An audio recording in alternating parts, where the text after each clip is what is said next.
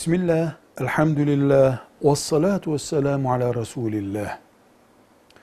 Yatarken, yani yatakta, yorganın altında, dua yapılabilir. Hiçbir zararı yoktur.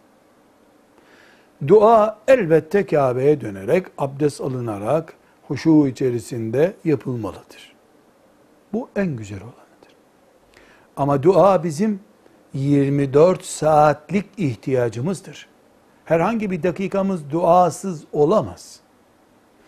Yatarken cinsel bir sahne denecek sahne söz konusu değilse, şarkı türkü dinlenen bir ortam değilse, hiçbir manisi yoktur, dua yapılabilir.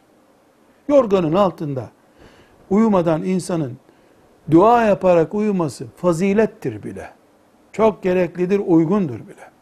Müslüman uygun olan duayı yapacağım diye yani kıbleye dönüp seccadenin başında dua yapacağım diye saatlerce beklemektense yatarken, yürürken, merdiven inerken, merdiven çıkarken, iş yaparken dua etmesi yüz kere daha değerlidir belki de.